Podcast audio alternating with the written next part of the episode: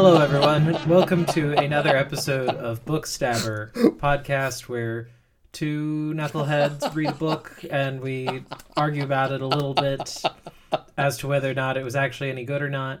My name is Willow Payne. Two literary brown dwarfs argue about it. I'm Gene Ambaum. Hi. you can find our work uh, together at librarycomic.com and my personal work at hauntedskull.com. Hauntedskull.com. Check it out. It's uh, skinless and soon to be boneless. Is that fair? Uh, maybe I don't know. Tails, tails. Depends. Depends on when this airs. I, um, I, I, the reason I'm not gonna be able to stop laughing now is that you cut off my my piss poor explanation of astronomy. and we restarted the cap. We... Hey, you had some idea that we were going to start with with uh, explaining what we're going to do. Why don't you do that?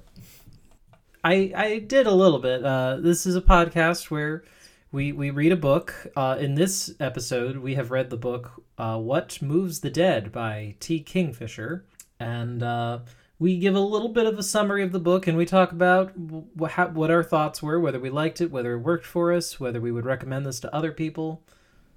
And generally, general and, and generally, but not always, you assassinate the book. Is that is that fair?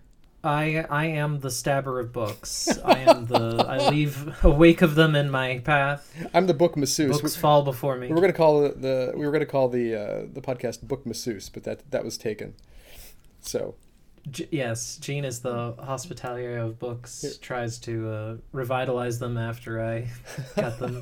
so the the important thing is we're gonna spoil the heck out of this book. Uh, this is a short book. We highly recommend you just go read it now uh, before you listen to this. Um, and uh, I think we start with a uh, a brief summary. Do you want to give the pitch for this book, or, or should I? Sure. No, I think I can do this one. I'm excited. Uh, all right. What Moves the Dead by T. Kingfisher. Just a couple is, sentences. A uh, couple sentences now. Here we go. Go. An imaginative retelling of the Edgar Allan Poe story, The Fall of the House of Usher, uh, in which a non-binary protagonist uh, tries to figure out what is making their friend Madeline Usher unwell as has the forces of nature uh, seem to mysteriously conspire against them. Is that accurate would you say? Yeah in a, yeah in, in, a, in a falling down house uh, with a lot of fungus around. How's that? Yeah if you if you're a big fan of fungus, fungus. Uh, i guess I guess I would recommend it on on that on that note. Particularly your, your meteor varieties, meteor looking varieties of fungus, the stinkier varieties. Uh, I would also, if I was book talking this to eighth graders, I would say uh, it has has the word arse in it at least twice, which is did it? I I forgot. All, all they would need to know. Um, I think it's worth noting that uh, T. Kingfisher is the pen name of Ursula Vernon. Uh, and Ursula Vernon has written a bunch of kids' books, which I've read several of uh, with my daughter uh, when she was younger. Uh, the Dragon Breath series, the Hamster Princess books, and is also Kingfisher uh, as Vernon also is a uh, Hugo Award winner for the webcomic Digger, which was about a a wombat, I think. It's been a while since I've read any Digger. Vernon's most celebrated novel, I think, as Kingfisher, is a book called The Twisted Ones, uh, which won a lot of awards in 2020. So that's it. Uh, hey, hey, can you tell me about the Fall of the House of Usher? I haven't reread it in a while, and I'm going to be honest. I sat down to yep. reread it, and uh, I just can't stand Poe anymore. I just at, all like uh, it bugs me, and I right. I wish I wish it was, so, I wish I was more attracted to it. I'm attracted to the idea of Poe, but yeah, I'm glad we're starting with this. So I'm a huge Edgar Allan Poe fan. Edgar Allan Poe is actually one of my favorite authors of all time. My fa- I would say my easily my favorite poet uh, out of all poets. The Fall of the House of Usher is not a story that I'm a big fan of. I, I, I actually think it's pretty weak for, for Edgar Allan Poe. So the premise of it is pretty simple. Uh, an unnamed protagonist goes to visit his old friend Roderick Usher, which is true to the to this reimagining, except that the protagonist now has a name and a backstory. You know, it's it's mostly just pure. It, like I have the text in front of me right now. It's a lot of description, and it's not particularly good description. I'm just you know, obviously anyone listening us can go read it read it for themselves. You probably read it in high school at some point if you're American um it, it has a lot of bad description in that it like instead of describing why the house is scary he just kind of says that the house is scary but using period appropriate language mm-hmm. and there's a lot of I, I do think there are some things that are interesting about this story especially in comparison to this retelling. But over the course of the story, um, it, it's all very, I don't want to call it magical realism because that's a very specific literary thing, and this is before that and of a different culture, obviously. Um, but like the events of the story, The Fall of the House of Usher, the, the, the, unlike this new story, which kind of comes with a science fiction premise as to why anything is happening, the original story really doesn't. It is kind of a vague fantasy wherein the the the two ushers, uh, uh, Madeline and Roderick, they just kind of are victims of this existential dread that is you know they die mysteriously due to a flashing light and the destruction of their of their house which is you know has a lot of metaphor to do with um, european aristocracy and and sort of the collapsing of the old ways that that can no longer support themselves due to years of you know mm-hmm. uh social economic unrest and and incestuous inbreeding to to support the aristocracy. Like there's there's a lot of interesting stuff in there but the story is just kind of about that in a in a vague way without a lot of specifics if that makes sense. Yeah and and, and what what is, what is the end of the fall of the house of usher? Like like does the house co- collapse? I mean i'm just trying to remember like like how it yes. uh it, it it it is very literal. The house does collapse inward on itself uh whilst the the the tarn, the lake uh, that it is adjoined to, uh, glows with a magical white light that Ooh. is uh, is never explained. hey, can, can, you tell me what a tarn is? I know it's it's like a it's like a water feature carved out by a glacier. Is that basically all it is? I think so. I think if it were not for the short story, the word tarn would completely have vanished from English vernacular. Well, the word tarn is, uh, a, huge, yeah, is a huge presence in this story in this in this novella. What moves the dead? I'm uh, I I've googled tarn and uh, Google Image. I think is doing a good job of explaining conceptually what it is. That it is basically uh, a lake, a small lake in a valley between uh, mountains, so that it's it, it's it is not a river. Uh, it just kind of is formed where there is a depression. I know that's basically every lake, but it is sort. I think. well, it's it's not because some lakes are, it, are formed by by rivers or or whatnot, right? Or by dams. But this one, but... right? The, these ones are not connected to anything, um, and they are nearby some valley slash hills that the water would roll down into, presumably. Okay, so I guess I guess that's why it's carved by a by a glacier. Like a glacier pres- presumably came down, just just chucked it out. Yeah, I mean that makes sense. I don't know. Okay, so so so uh, so it's based on that story, and um, let's see, I don't even know where to start. So, so, so th- this book starts with Easton, Alex Easton, Lieutenant Alex yes, Easton. Correct. Uh, approaching. The very first thing that happens is about to kick a big mushroom, and then the aunt of, of Beatrix Potter, Beatrix Potter who we don't find out stops and later. says says, "Oh, don't kick that mushroom; it'll smell bad. Let me hit it with my stick instead." Hold on to your horses here we go. this crazy old lady. Yeah. What, what is her name? Eugenia. Eugenia Potter. And uh, correct. And she hits it, and it just smells. But but uh, so so the the the mushroom is the first sentence of the book, which is uh, nice. right. The mushroom's gills were the deep red color of severed muscle, the almost violet shade that contrasts so dreadfully with the pale pink of viscera. Well, I guess mushrooms are going to be a big deal here. Yeah I, well, when when that was first described i thought like okay we're just looking for some creepy imagery. I had no idea going into this uh, spoilers that this entire damn story was going to be about mushrooms and fungi in the way that it is which i'm a little disappointed by. Well in, and... in, in the note afterwards uh, kingfisher says that basically there was a lot of, of fungal imagery in the original and that she basically took... ha- having ha- having recently read it, uh, that's not accurate. okay. I, I, I, disag- I disagree. Well, um, th- th- th- things I love about Easton uh, Easton is Gallacian, uh, which is uh, Gallacia is uh, some land somewhere on the continent, I assume. Uh, she, it describes it. They describe it as home to a stubborn, proud, fierce people who are also absolutely piss poor warriors. um, yeah, there's a. I don't know how to feel about that whole part of it honestly. Well, the whole the whole language this... is weird because like there, there's seven sets of pronouns, and there's one of those specifically mm-hmm. is used for soldiers, which is ka and kan.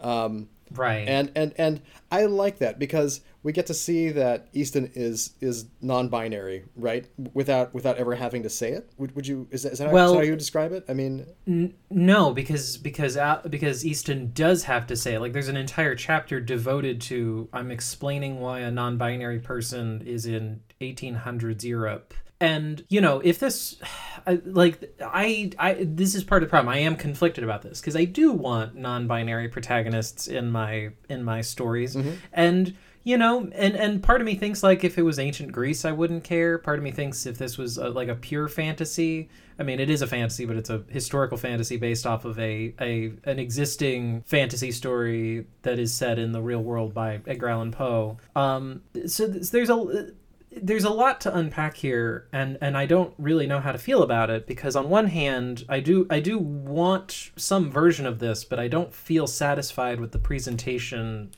that I'm seeing here for a number of reasons. interesting. Well, Um, one, one of which is that the the invention of this country and of this uh, European soldier caste of non, you know, that that are they've renounced gender as part of soldierdom, which isn't so much explicit as implied. That's that's an interesting idea. I think it might be an interesting science fiction idea. I think it feels incredibly out of place in a retelling of the fall of the House of Usher.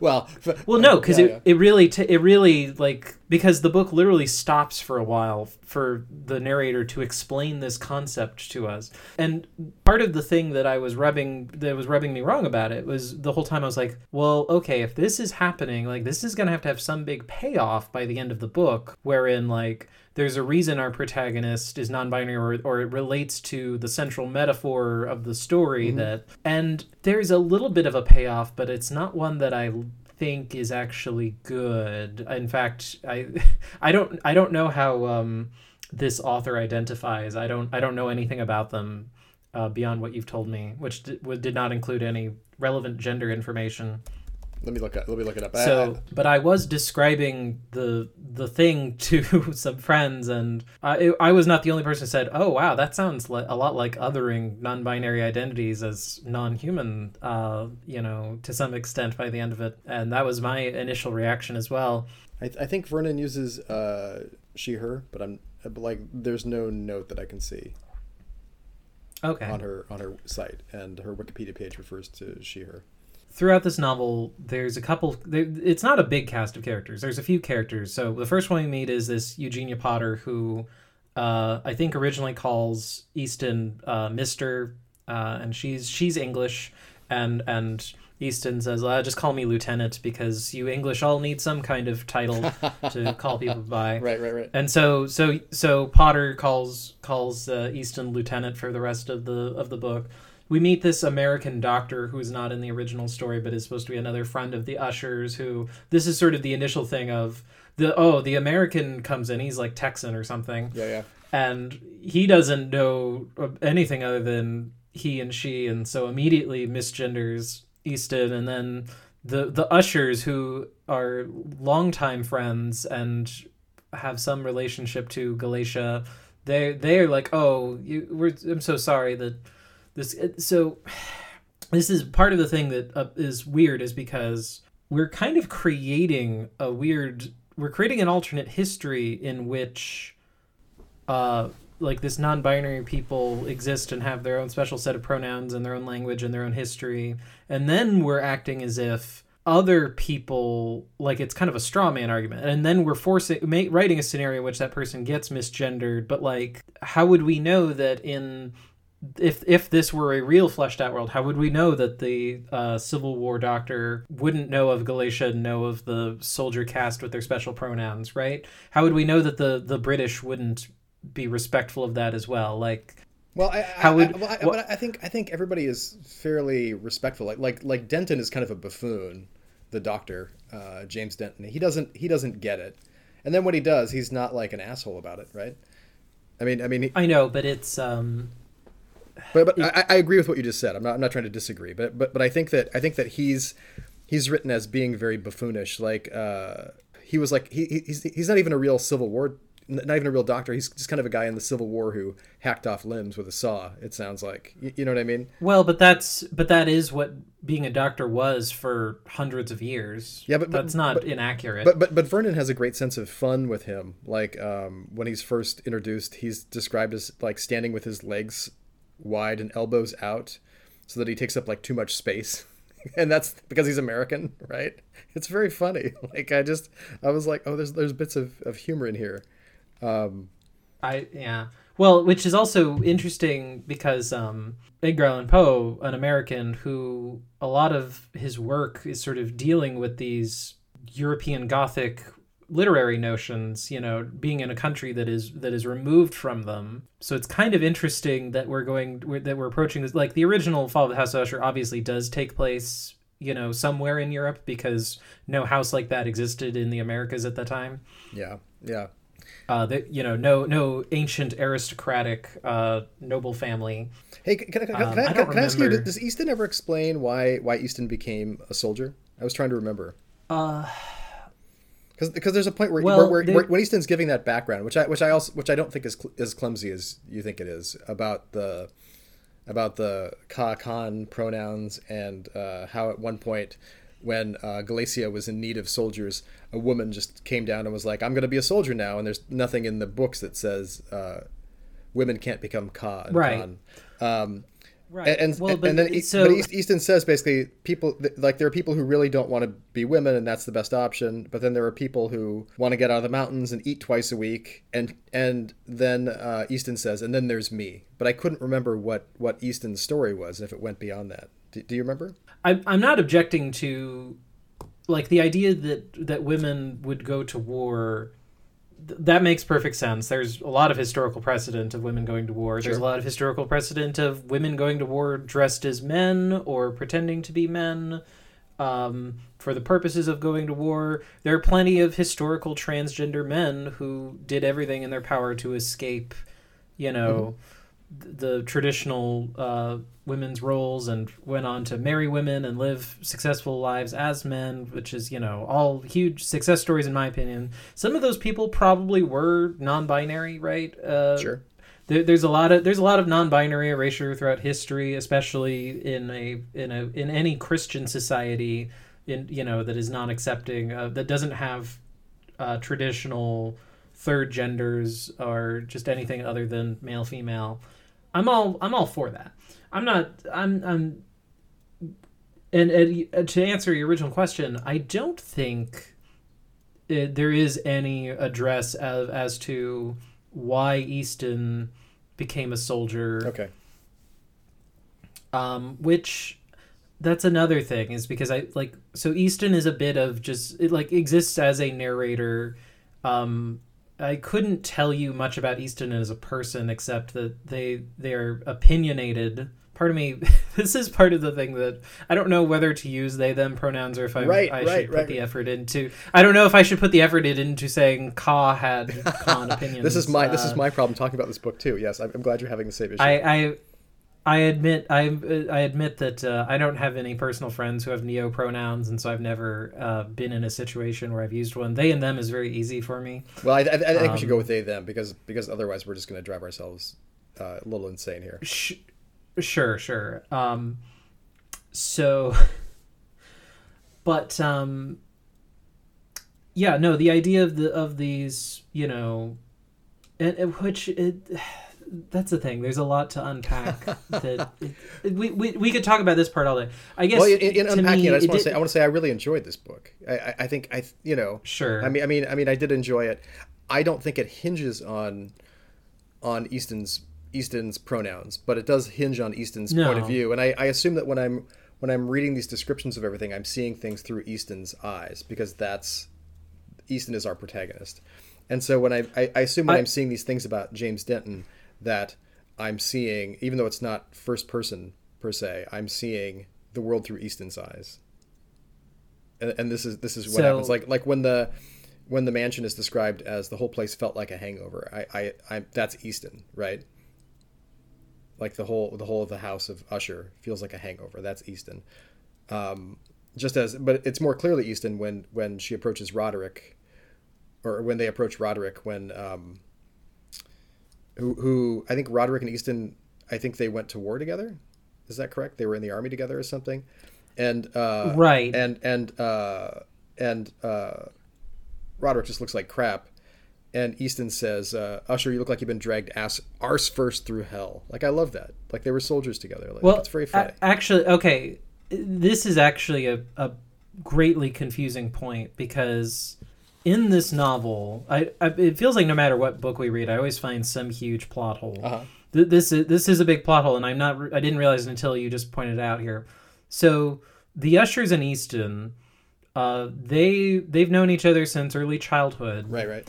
Rod- Roderick and Easton did both serve in some unnamed war together. I think that uh, I think they went to Berlin or something. Some something. They, they they were they were involved in some you know not small conflict, and they were fighting alongside each other. But and and Madeline Usher talks like says that they were all using these uh, neo pronouns as children because in addition to ka kan for children, they used uh, va something Uh, for t- t- for children. Ta ta no no oh, ta, yeah right right ta and ton is basic but yeah va von von is for kids something like that Right. So so there right. So there's one that's specific for children, and Madeline talks about ah we were all va back then. We were all children, like which was functionally genderless, which is fine. I I think there's I think there's some historic precedent for that. Like that actually makes more sense to me than the gender than than than gender soldier.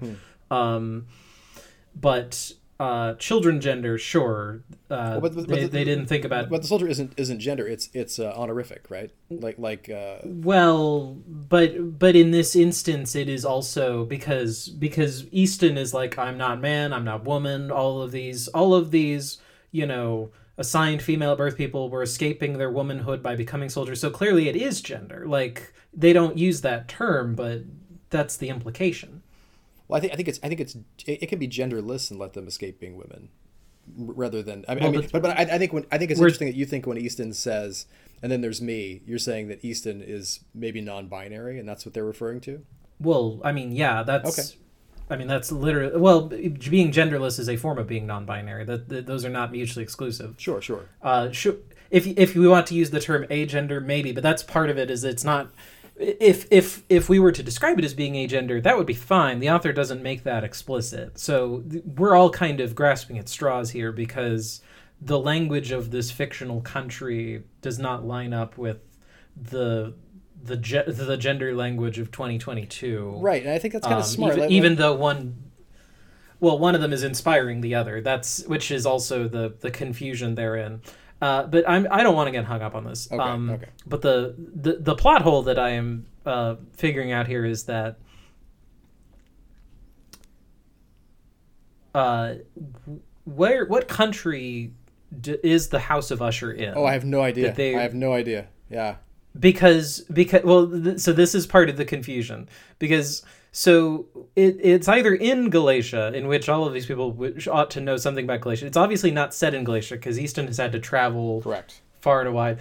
But and and we've the other characters we've got the American who doesn't know anything about anything. We've got Eugenia Potter she's British. Uh, we have um, Angus uh, I think his last name is Mackenzie uh, who's you know the most Scottish character imaginable. I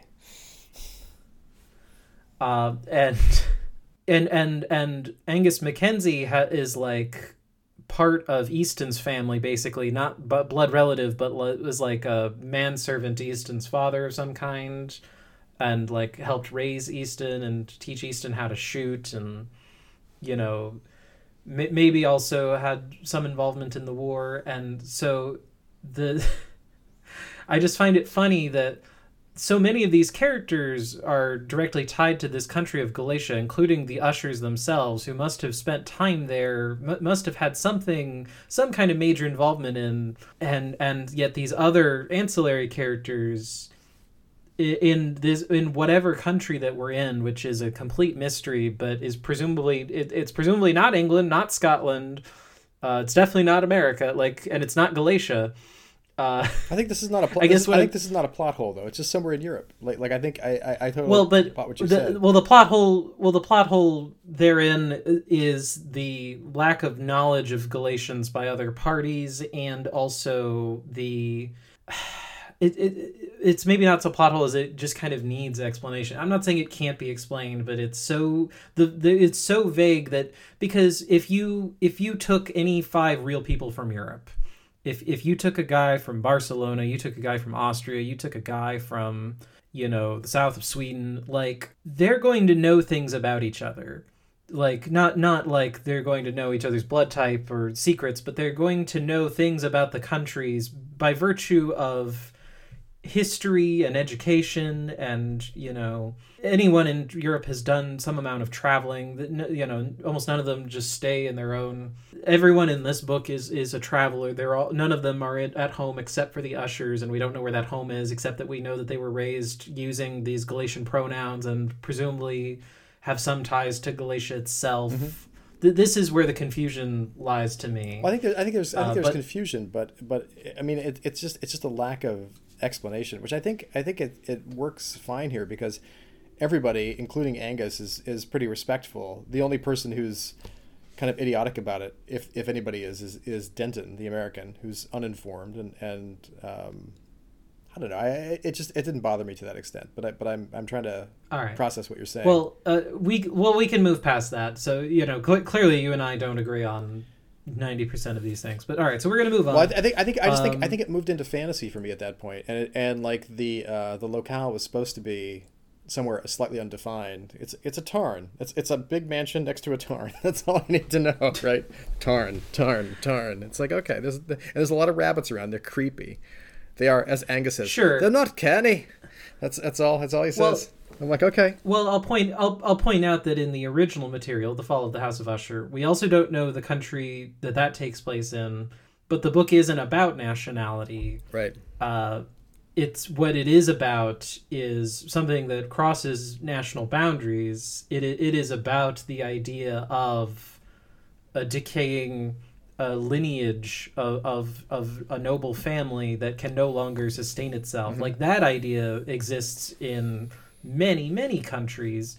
And although clearly the book is inspired by European uh, book, it's a short story. Even though the story is inspired by you know gothic european um, ideas it is it is very much about something i guess the the problem that i'm having is that t kingfisher here is making it about these national identity like you literally has invented a national identity that is very important to our protagonist spends a whole chapter explaining and explaining you know through through this narrator uh, our our narrator has opinions on the British, has opinions on the Scottish, you know, whether they be good, bad, neutral. So we're we're bringing something into this material, and so you I just feel like you can't just bring that in without justifying it, without making it important in some fashion. And for the most part, it's neutral, but I there are some parts that I'm like, well, okay, these things don't quite make sense to me. They feel like they, they feel confusing.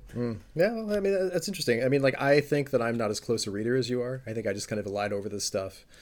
Uh, I just kind of skip like a stone across the surface of the text sometimes, and uh, you know, I think I, I think I think books are generally written more for me than for you, right?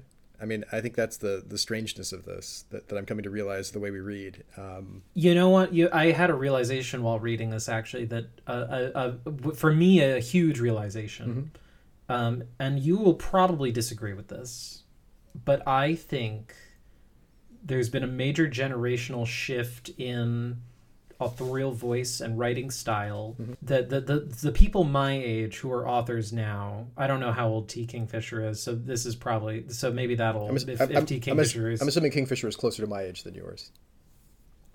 Okay. Well, in that case, it's a bad example.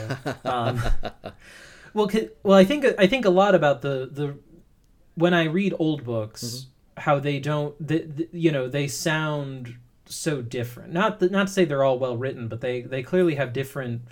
Um, the the language used in description and dialogue is so different than the language that I see, that I've seen in the last 10, 15 years, right? and part of me thought that this must had to do with the proliferation of YA in in the writing world that YA became huge and and for lack of a better term sort of the writing style got dumbed down just like across the board. That that that's my honest feelings about it I, which i don't have great justification for. Well I, I don't i don't i wouldn't describe it as dumbed down but i think it's um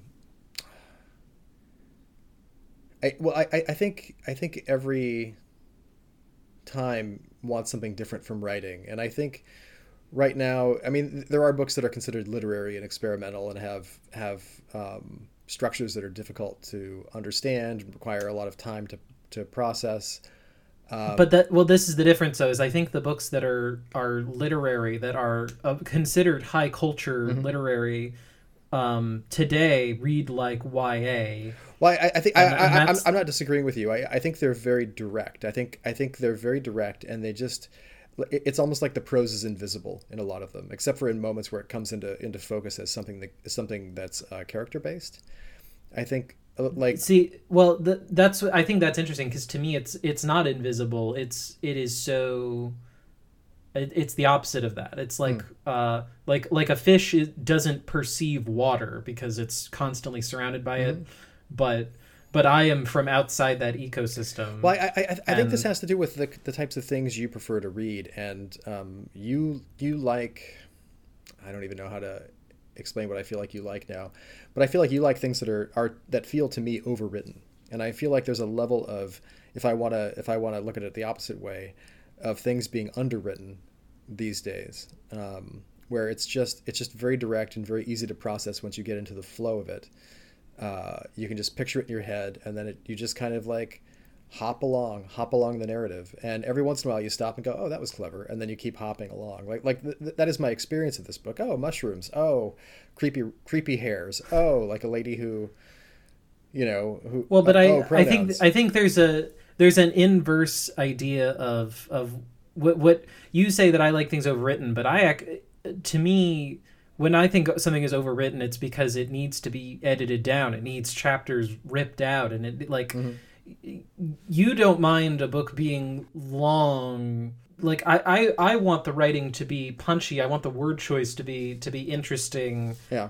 Uh, we like. I think it's funny that we would both accuse the other of liking things that are overwritten, but we have different. I think. I think. I think. I think that's totally true. That's totally true. Like, like I think. I, I still find it fascinating that you hate the James Sallis uh, detective books and like eh, well i didn't i didn't hate well, it. I didn't I, I didn't get into it. I literally like just didn't get past the first chapter. hated is not the right word but but like like those books depend so much on word choice. Like like they are clear so clearly written like every every book sallis has written that i've enjoyed feels like it's written by somebody who if if if he doesn't agonize over every word he he at least is is hyper aware of, of the value of word choice and of I also uh, I also don't particularly like crime fiction yeah. slash detect police. Sure. You know, sure, sure. like I, I enjoy it. I enjoy a good noir story. Mm-hmm. Um, but usually those it, it, it all depends. Mm-hmm. There's a lot of uh, may, maybe someday I'll reread that. I'll I could try again. Well, well, I, I that's uh, but, but but I just think I think like see I, I think what bothers me more in in modern fiction where I see the influence of YA is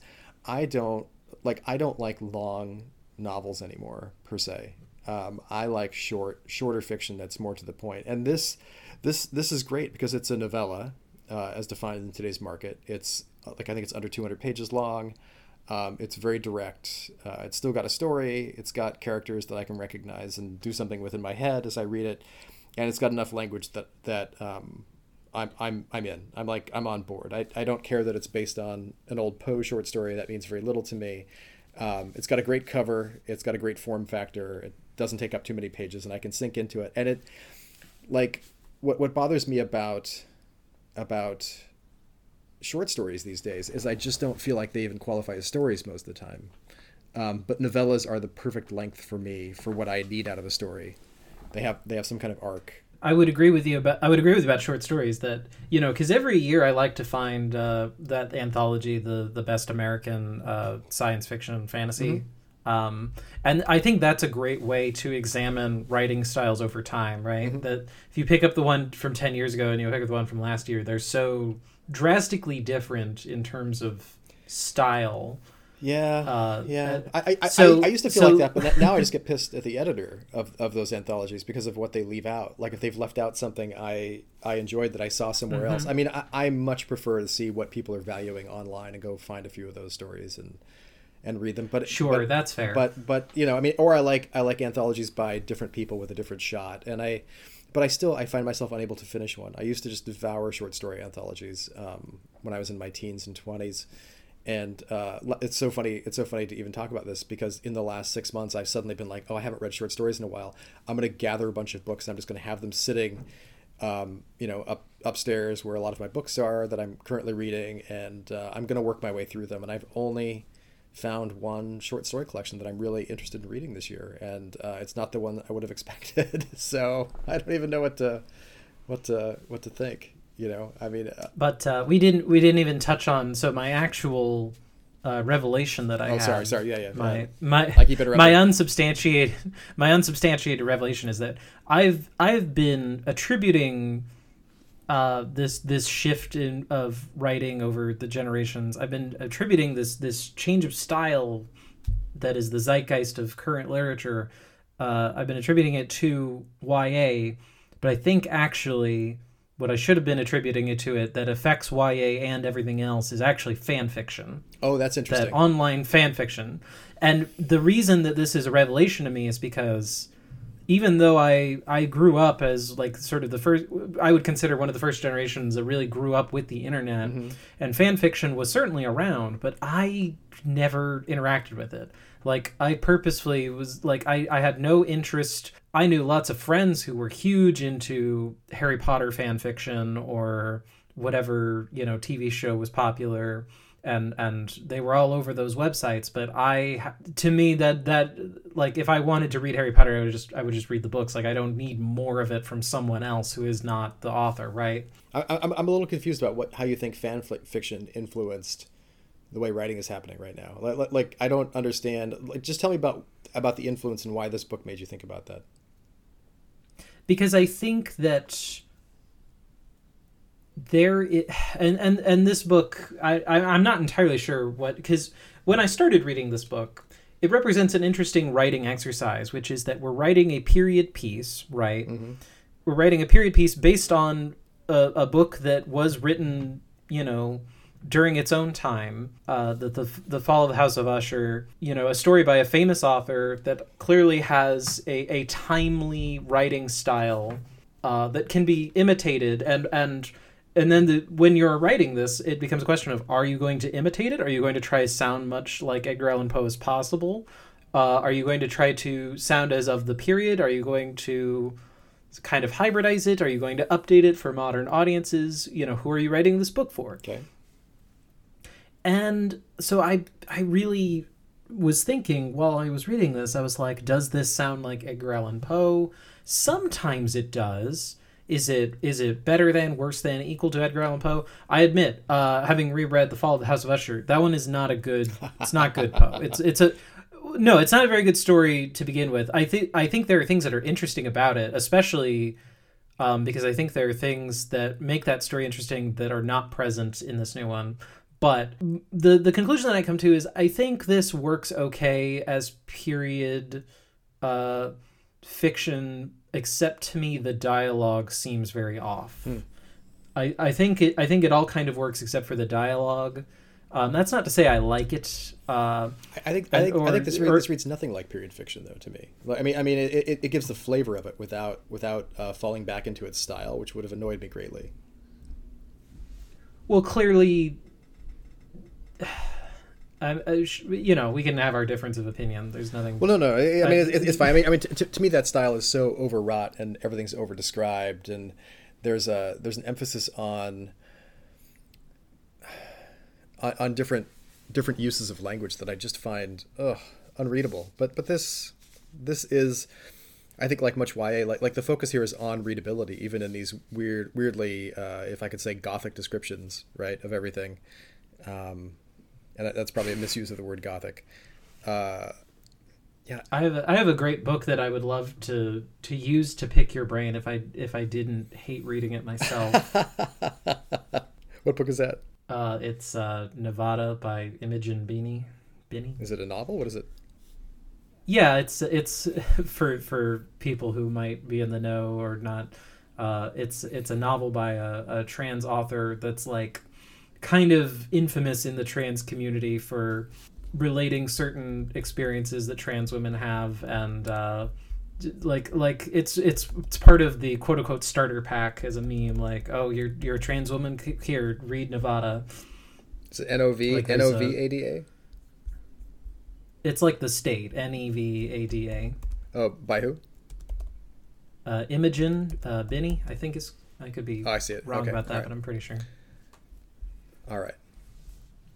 And so I bring this up because uh, I think this author, I, I th- this is an incredibly popular book amongst my demographic, but the writing style to me it makes it unreadable. um, really, like the like it's to me the the way the author is writing it reads like a buzz uh, a BuzzFeed article as a novel, and it makes me want to strangle someone. Like I, it's so infuriating to read. You're not giving a good pitch for this. No, uh, well, I, I, I, I, look, I, I don't need other people to to like me or to uh, to like this book. Yeah, if most people, most people I know already like this book, and and that's great. That's great. Um, I'm I'm expressing my earnest opinions about I it. I love it. Uh, anyway, so with regard to this book, um, yeah, it just made me think about the the changing of of of authorial voice over the years within within my own lifetime and obviously from before you know com- which I think is an impossible it's a it's a it's a comparison that one cannot not make right you Sure. have to make this comparison when you are writing a story based on an Edgar Allan Poe story Sure. um, anyway, let's let's talk about the actual thing. So, So- so- so, uh, let's every- everything's everything's mushrooms in this book. so, is so the mushrooms. ushers look like corpses. Madeline's really sick. Uh, James Denton stands with his legs too wide. Potter is always pot, like Po- Potter, the older woman, is is puttering about, looking at mushrooms outside all the time. I don't know that she has a house. Angus, the old Scottish Right. guy, is In- kind of taken with Potter. Uh, he's the Batman. In the- he's, he's Easton's Batman. Uh, a word that should be used I think more. you mean Alfred. well, no, he's he's he's a, a Batman is like a, a butler, right? Like a Oh, okay. uh, so, so the word Batman is actually used in here. He's, he's Easton's Batman. Angus is. Uh, there's there's a tarn. Uh, there's some there's some nice moments that set set up things to be a little creepy. These hares are walking around, acting very unhair-like. They seem to be in groups. The lake is glowing. Uh, the house looks like it has a bunch of eyes. Half of it's collapsed already. It's not like at one point Roderick even says like, "Oh, the house, you know, should just collapse faster." Like uh, it's too bad the worms haven't eaten through the beams. And hi, soup. How you doing, buddy?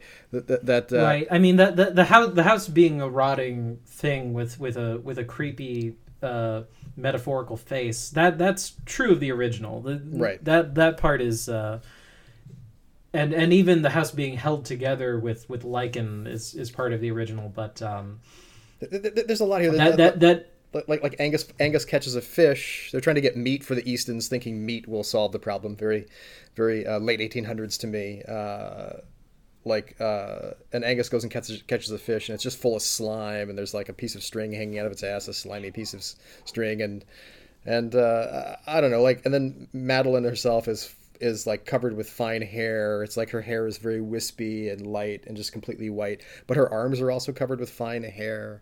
There's there's stars in the lake, like like it looks like it's reflecting light, but then then Easton looks up in the dead of night. It's a very still lake. Looks up and there's no stars in the sky, but there's stars in the lake. Oh, something creepy is clearly going on here. It's nice. I, I like the way it's set up, right? But there's also that that humor. Uh, Denton Denton goes out with Easton at one point, and he's on a he's on a gelding, and uh, Easton Easton in Easton's mind says it resembles a piece of overstuffed furniture with ears. I love that. It just it's very silly. And the ultimate horror, the, the most horror, horrible scene when I was totally on board is when when uh, Easton goes to the library and finds that all of the books are moldy and unreadable. The horror, Willow. The horror. I don't know. Am I am I going on too long? You're like, uh oh, you're not saying anything. No, no, it's fine. Uh, well, well, there's nothing to interject with. I, w- I want to talk about how. So in when uh, when we read the final girl support group, uh, I complained that the the book was not Scooby Doo enough. Uh-huh. Um, in in that it presented a kind of mystery, but it was one that we the readers couldn't actually interact with in, such a way that we could reasonably solve it or even Correct. take a reasonable guess as to what would happen. Mm-hmm. This book has sort of the opposite problem where the very first thing that happens is a character explains the, the wondrous magics of mushrooms and then uh, we- we're presented with oh madeline usher is sick and she's so sick and we can't do anything about how sick she is. And then like three more times like like the ghosts of christmas past present and future uh, this woman keeps showing up to talk about how powerful mushrooms are and how they can invade any creature and do any number and so by the second time that happens you're like oh okay so this book is about about mushrooms. so there's a parasitic there's a parasitic mushroom that's doing everything and you know and and there's a part of me every time this happens there's a part of me inside that's like well maybe it's a red herring maybe they want you to think that so that you'll be lulled into a false sense of knowing what it is and it's actually not mushroom but it's mushrooms everything's mushrooms Right? Maybe it's a giant So- alien in, in the in the lake. We'll see. that I mean that. so yeah. So by the end, and and he, the part of the book that I actually do like is because it. I think it. If if they were going to do this, we could have skipped. This this could have been a little bit more of a Neil Gaiman short story, and you know, predicating that we already know what the fall of the House of Usher is, we could have jumped basically to the end point where uh, Madeline reveals that yes, she has been puppeted by uh, this living fungi that is, and she's been dead for a month. that, that she's been dead the whole time. Well, there's so much. There's so the much. mushroom. There's so much good between there. It's like oh, it's I disagree. Oh, okay. I, I, I, I. I'll, well, you you enjoy books where people have breakfast and you know small talk. you take that back. Take that back, lady. I You do, not like You books where it. people have breakfast. Uh, Every book we've ever uh. read has breakfast scenes in it, and it's always your favorite part. That's the You like it. That's the most damning thing you've ever said of my taste in books. I'm gonna go cry to Silver I'm- tonight and be like, Silver, you know what Willow said to me today? She said I like books where people have breakfast.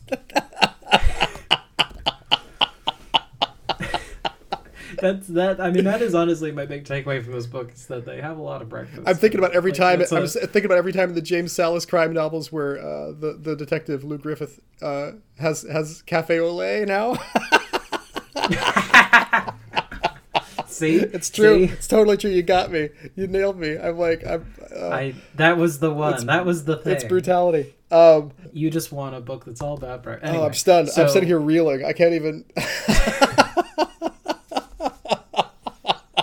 So yeah, no, I think pretty much every, everything because the why what part of the reason I don't enjoy it is because it sets itself up as a mystery, which I'll point out that the original story is very much not a mystery. Mm-hmm. Like there, the the the narrator is not happy that Roderick and Madeline are doing so poorly, but he doesn't spend the novel the by which I mean the short story mm-hmm. like trying to do detective work and failing at it. Bec- and and so it's very frustrating as a reader and this is maybe a little bit of why I would compare this to YA or fan fiction is because it's like it's I feel like I'm watching an episode of Dora the Explorer and I'm yelling at the book like it's the fungus. Like we all know it's the fungus. It's been the fungus the whole time and the protagonist is what could it be? I don't know. It could be anything, I guess. Some Yeah, but it's- m- but- mysterious disease. But it's realistic. They don't know it's the fungus. I mean, it, it, it's and it's not it's not long enough to need to need to need that huge payoff that you're talking about, where where um, there's a red herring or whatever. It, it's it's direct. This is why I like novellas. There's just no room for the BS in here. It's yeah. It's Well, it- but this doesn't. This didn't even need to be a novella. This could have been shorter. This, uh, I- and, and that's I- part of. I disagree. There's all, there's all the stuff where like where like Madeline's dead and Easton's freaked out, and then Easton goes down and looks at Madeline's body and sees that her neck's broken, and is like, now it's like a now it's a murder mystery, and she's like, who? But but but we. But this is. Well, but this is exactly the part because like- because I know. I know that it's the mushroom. I know that like it isn't a murder mystery, and Right, I'm right, and right. I'm correct. I'm correct in that knowing of it. Like if I were wrong, I would I would stand back and like okay, no, there was a twist, but it, it's the opposite of a twist if you if it's so obvious. I, I, I, I, I am not disagreeing with you, and and um, you know, I think I think that I think that read of it like is is fine like like that's that's your uh, your experience of this but it, but I want to say that that my read of it was it, it moved along and it was true to Easton's character enough like in in their point of view that um, it didn't it didn't bother me, and it didn't it also didn't spend too much time trying to follow that that red herring of like the broken neck. Um, but it did follow it enough to be like, oh, something weird is happening. And that sets up the creepy moment when uh, they go back downstairs to find the body again with Denton, I think, or maybe Potter. Maybe they're all there, and and the body's gone. And then they find they find uh, Madeline like reanimated by the mushrooms in Roderick's bed or like sitting on Roderick's bed, with, like trying to prop up the head, which is a very nice, creepy scene, right? Like like the broken neck has has messed everything up, and it's clearly the the mushroom that's animated uh, Madeline at that point, and Madeline even says so, I think, and and kind of right.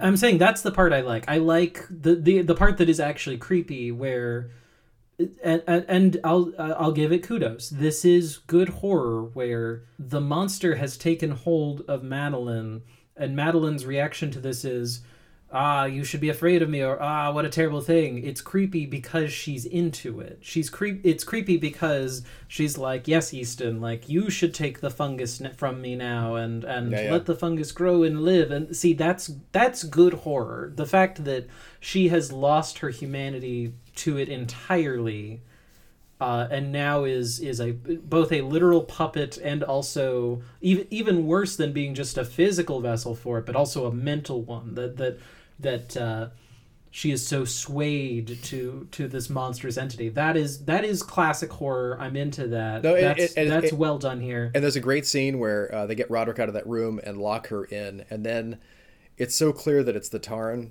or whatever's in the Tarn controlling the body of Madeline instead of Madeline that because it, yeah. when, it tries to get out, it just destroys her body basically, right? Um, well, and and this is part of the problem to me is that that's basically the only cool scene in the book, and I think everything that comes after is boring. Mm-hmm. That, that they don't do anything. They don't do like you know they, they there's this buildup of all oh, the rabbits and fish are also infected and being puppeted and you know, I, what I needed was like a zombie horde. I needed. Oh, I was so waiting for. I was so to... waiting for the horde of rabbits to come at the end. Yeah, yeah, that would have been that would have been good. There was the horde of I... rabbits. Yes, yes. I wanted I wanted exactly. a very very Python esque like shootout. it's um, or you know, it's because it's clearly like maybe the entire like uh fungal colony in the lake could in the tarn could rise up as one like blob like mass. And that would have been fun. I would have liked that. Well and, and, uh, and, and kind I, I, will say the thing i don't like about this at the end is there's suddenly like so roderick heroically goes in and just sets the whole place on fire. He knows he's infected too. Burns it down. And then it burns for a couple days. And the, everybody who's still alive like keeps it keeps people away. And then the servants kind of come back and everybody's worried that they're infected, right? Which is a great place to leave it. That's that's the end of the thing, right?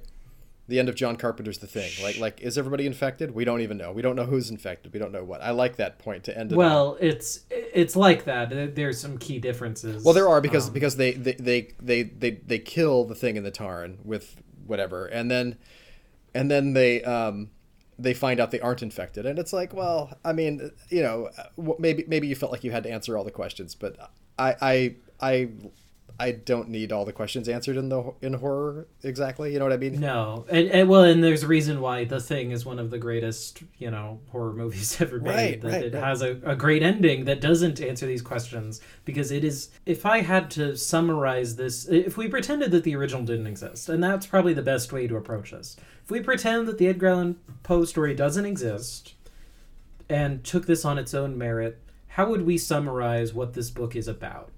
Um, because the the mushroom enemy is you know it's impossible to divorce it from from all of our science fiction fantasy monsters because there's a lot you know it's very similar to uh, invasion of the body snatchers it's it's similar to any kind of mind control mm-hmm, creature mm-hmm. there's we you know just a couple of books ago we read another novella about about body mind controlling fungi. Oh right, right. That right. I think was, which I think was inspired by The Last of Us, which in turn is inspired by a real life uh, parasitic fungus, which probably also served as a major inspiration for this book. Which is fine. It's a cool fungus. No one's You know, no one owns fungi. That that was the uh, the Um, annual migration of clouds, I think, right? That's when you're talking about. right and at least at least this one actually sort of presents it in more of a monster form than than that book did um Well, it- at least from a narrative point of view Well, the thing I like about that that book and the way it handled it is that like nobody's an expert, right? They kind of know where it came from. That you don't know what it's going to do to you. Like if you're infected, you're just infected. Uh, it, but it has some effects on your behavior. It was interesting. Like like this one, uh, it's a little it's a little too clear and it's a little unclear in certain ways. Like it's it's but um if we if we take this if we take this book on its own terms i think that it telegraphs itself way too much from the very beginning the the mushroom needed to be more of a slow build that you know the the details of which like and and the I, I've said this before. I think part of the way you do that is you need to throw in some red herrings. Uh, there, there are no red herrings in, in this. There are no other likely candidates. That's just part of of mystery writing, I think. well, there's the there's the red herring of the murder, but I but I agree with you. It doesn't function. It doesn't function that way in this story. Uh, Eh, oh well, and at this point, I think it's it's probably fair to talk about. So, the the the sort of the other end of the non-binary uh, thing coming into it is that Madeline, whilst controlled by the fungi, uh, uses the non-binary pronoun va von to refer to this mushroom because it is childlike in its worldly experience Right, right. and and so I got that. I was like, oh, okay, so that's why, that's that's why this why we ex- came up with these neo pronouns, these these uh, historical fiction neo pronouns in this book is so that we could describe the mushroom as being neither male nor female, that it but it has that same level of personhood, and that's interesting. I don't think it warranted all of the exposition that we you say you don't like books that are very explaining but i think this book is extremely explaining about the idea of this fictional country and its soldier cast and uh, and i understand that you know you probably read that and thought it, you didn't think of it as explaining you thought of it as interesting and that's well and good um, Well, th- but it was I- extremely explaining I think it's I think it's one percent explaining. It's it's very telegraphy. I, I agree with you. I think uh, I think Potter is probably my least favorite character in this book because uh, right let- she only exists to explain how mushrooms work to people who wouldn't know right right and like like I mean I mean it's fine because because what was the alternative? They go to the library and then put it together. They go to the library, everything's not moldy, and they put it together, right? And you're like, well, okay. Like, like you get hints from somewhere else. I mean, this is it. It, it, it, it works just fine. I mean, it's it's a shortcut to having a super long book that's uh, where the the conclusion is based on you know library science or whatever. And and uh and i mean i i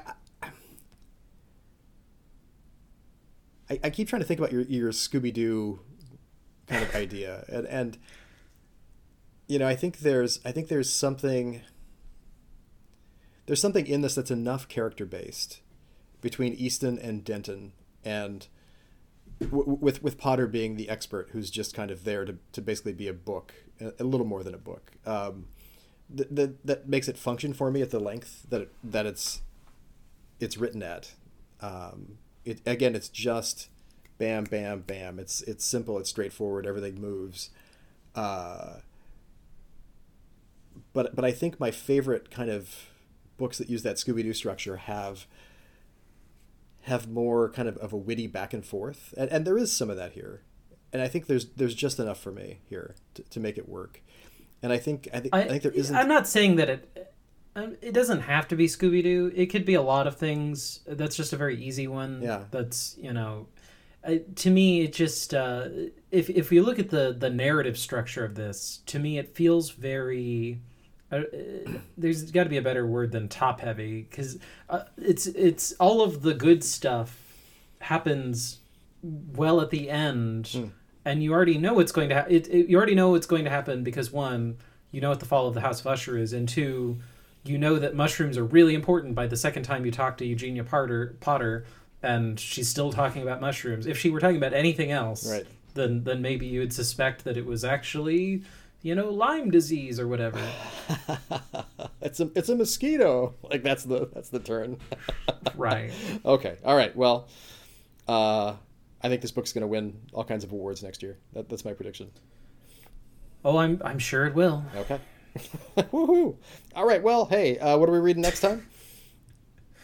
Uh, the next time we are reading Ringworld by Larry Niven. All right. Very excited about that. Have not read that since I was a kid. And uh, if you want to help us choose our next book, you can reach us at bookstabberpodcast at gmail.com.